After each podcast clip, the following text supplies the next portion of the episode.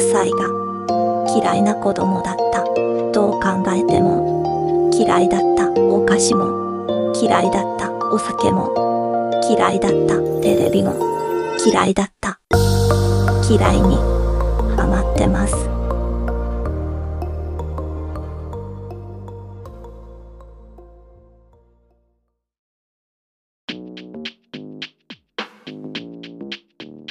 はい、漫画とうごめきシャープ30に始まります。この番組は毎週一つの漫画の紹介と、その漫画から連想されるトピックをうごめき的な視点で語っていく番組です。で、今回のタイトルは、漫画初恋と絡まり合いから見出す事故、そして情動です。はい、ということで今回紹介する漫画は、西尾拓也さんの漫画作品、初恋です。あのこちらはジャンププラスに掲載されている読み切り漫画ですね。で西尾さんは以前このポッドキャストで紹介した赤と白を描かれた方でもあります。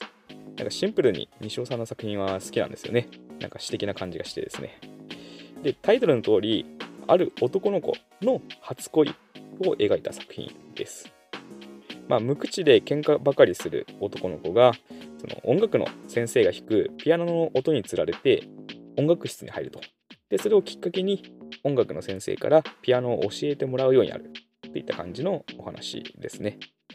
で音楽の先生がすごく綺麗でなんか包容感のある大人な女性っていう感じなんですけど、まあ、そこに少年が恋をしていくみたいなところも入ってくると。で男の子はそのピアノを弾くようになっていくんですけどもその男の子はやはり喧嘩ばっかしてるので手が傷だらけなんですよね。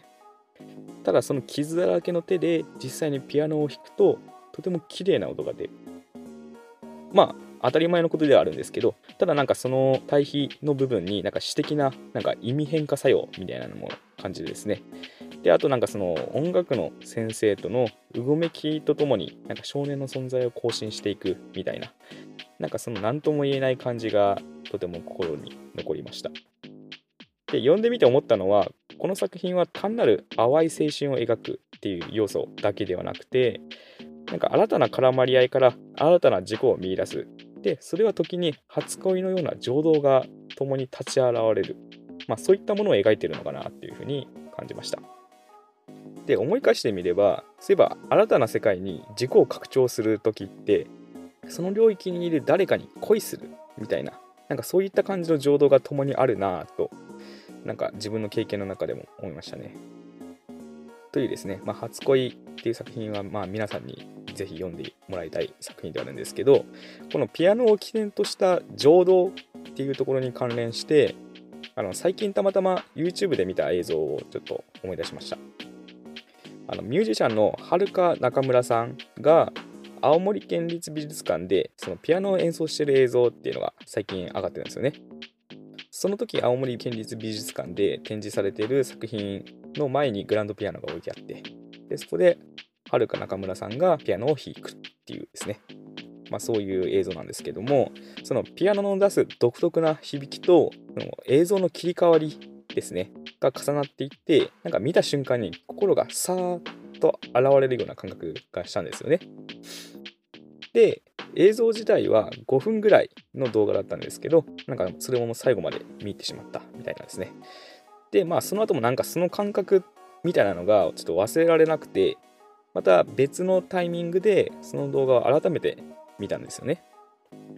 で、やっぱり見るとぐっと感じるものがあってですね、いいなーっていうふうにはなるわけなんですよね。ただ、その一発目に見た時の感覚とはちょっと違うなっていうふうにも感じました。で、これが何なのかっていうのはちょっと言い表せないんですけども、おそらく1回目動画を見た時の感覚っていうのは強烈な純粋経験だったんじゃないかとでその純粋経験によって強い情動が自分の中で生まれたんだと思います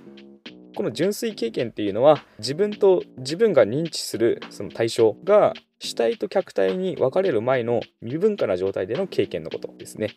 まあ、と言われてもかなりちょっと捉えづらい概念だと思うんですけど、まあ、この純粋経験についてはシャープ17でいろいろ話してますのでよければそちらを聞いてみてあげてください。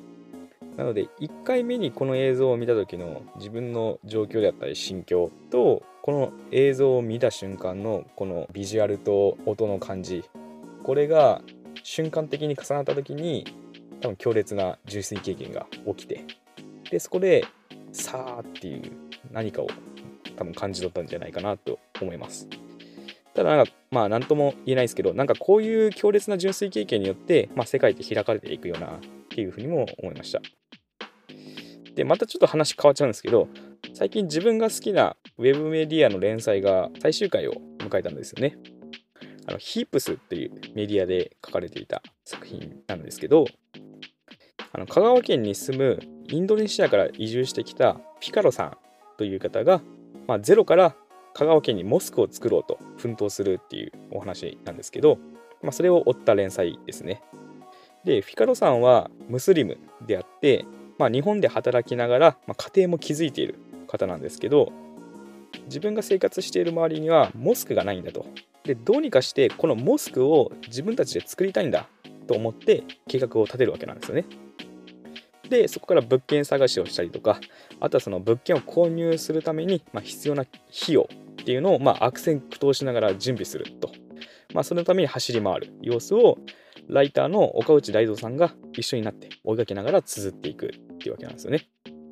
でこのライターの岡内さんの書く言葉っていうのが個人的にすごい好きででまたいろいろ考えさせられるわけなんですよね。まあ今となってはその多様性という言葉で言ってしまうとなんかとてもなんか薄っぺらく聞こえてしまったりもするわけなんですけどその日本の街で全く異なる文化背景の持った人が、まあ、生きそして共に活動するリアリティっていうのをこの連載では描き出されているように思いましたまた岡内さんご自身のその内政も交えながら書かれてるんですよね。この連載自体は。でそこになんか本質的なものも見えたんですよね。でこれは今回紹介している初恋とも通じるところのように感じるんですけどその異なる世界との絡まり合いの中で自己の存在も、まあ、新たにそこから見いだされる。その見出すっていうことが本質的な多様性を考えることなんじゃないかなというふうに思いました。